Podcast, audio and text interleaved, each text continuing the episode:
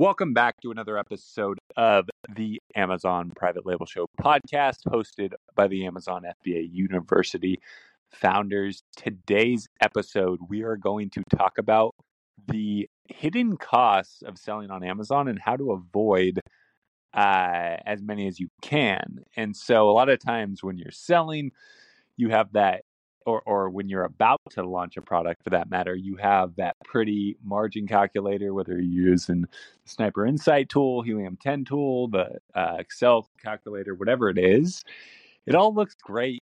And then you start selling, and then sometimes there are additional costs. So my man, Rai, why don't we start with you in terms of what you've noticed from past experience that was a surprise and not a good surprise in terms of additional cost. What stands out to you?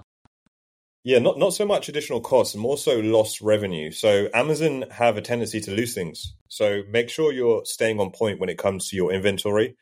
Make sure that when you do send a shipment in, you see it being checked through and received, that you're checking the number of units that have been checked in. So more often than not, there is a discrepancy, and Amazon a lot of the times cannot account for a couple of units. Sometimes it's like 20, sometimes 25, sometimes more, 100, right? So don't just take their word for it. Don't take gospel. You need to do a reconciliation. So if you've got missed units, do a reconciliation and make sure that you hold Amazon accountable and that they reimburse you for those lost units. The other thing is reimbursements in terms of warehouse damaged goods and just generally goods that go missing. So if you've got a good product research tool, it should have a reimbursement tool within there that basically generates a report that you can then send to Amazon to get reimbursed on the items that are missing. Essentially, all it does is run a reconcile between the inventory which Amazon had and the inventory which Amazon has now, minus any sales and anything which is accountable for. And anything which isn't accountable for, basically Amazon owes you because they've lost it and it's gone missing. So I've saved thousands of dollars by running those reports, sending those off to Amazon, actually claiming back the units that have been lost. So that is a lot of money that can be saved there. The other thing I would be on top of is the freight fees from the suppliers. So a lot of the time, newbie Amazon sellers just go straight up with the supplier for their freight shipping. They'll just say, you know, hey, give me the DDP price and I'll pay you whatever, just get my product over. Now, a lot of the times you can save a bunch of money by going to a freight forwarder rather than going to your supplier directly and just taking their word for it. The reason being is that your supplier is going to charge an additional margin on top of whatever price they're getting in the market, and that's going to be their profit. So they are taking advantage of you by going through them. So make sure you get an additional quote from a freight forwarder. And then the other thing I just want to touch on is the Alibaba sales tax. So a lot of the times when you order from Alibaba, you will be charged sales tax, and it's up to you to apply for an exemption and not pay basically that sales tax and have that deducted from your order. Now, this sales tax can be quite hefty depending on what state you're in.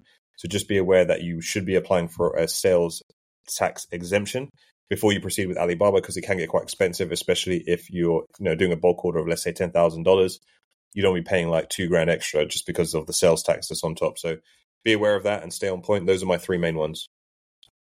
Yeah, those are the heavy hitters.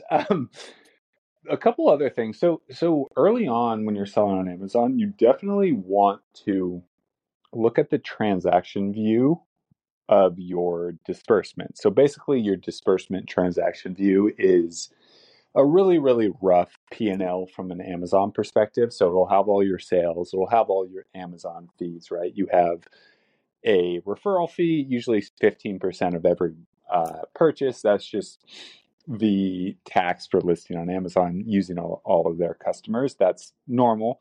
Then you have FBA fee.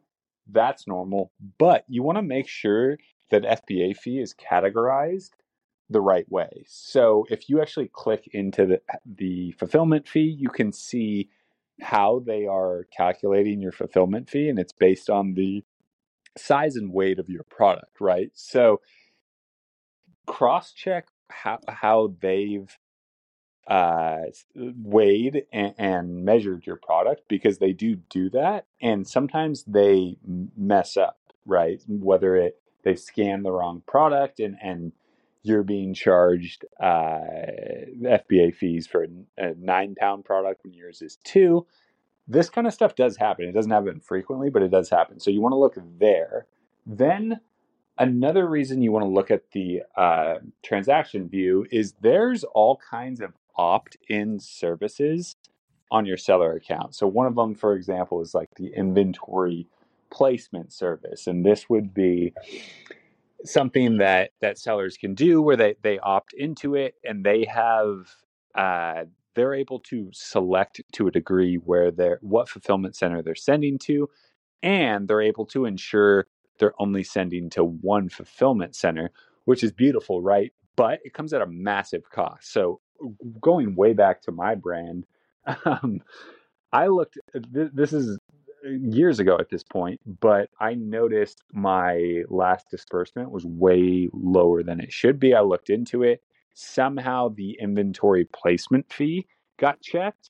And so luckily I saw that and we got it reversed because it was determined it wasn't done by someone on my account. But basically that costed a couple $1,000s, right? And those services exist because there's some sellers who do several million a month who that service makes sense to economically, but it would never make sense to a new private label seller. So that's just one example, but there's a lot of little services. There's tax services, there's labeling services, there's all these little a la carte add-ons that you can opt into that by default you should not be opted into. But as anyone selling on Amazon knows, the back end, Seller Central, is not as smooth of a process as the buying on Amazon.com from a customer perspective is. And so you just want to make sure you're noticing these little costs. And then I want to reiterate just one thing you said, Rai, about Alibaba's sales tax. And so this is another thing that is very easy to overlook and just think that every Alibaba order should have tax. But one thing to keep a note that it's a brand new line item that Alibaba even started charging this sales tax. That's one. So know that it's very new. And then two, from what I've done and what I've seen from our students, it's almost 100% success rate if you just go through the process to apply for a sales exemption.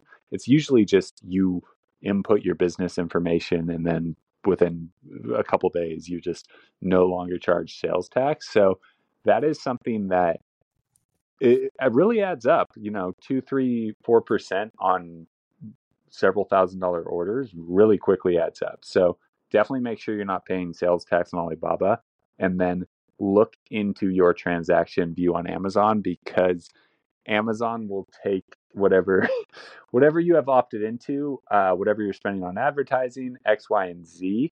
They're not going to be the ones ensuring you're paying the lowest amount. That's up to you. So other than that, I think we covered the majority, but it's another reason why you do want to have some finance accounting mechanism so that you can catch these. Amazon will take your money gladly and will not tell you about it. They'll also send you recommendations of where you can increase your ad spend so they can take more of your money. So yeah, be on point, guys. Be on point. Look, let's wrap this one up, right? So if you are looking to start an Amazon FBA private label business and you would like our help, we have had some huge successes. Ozair, he did 11,000 in his first week selling his first ever product on the Amazon platform.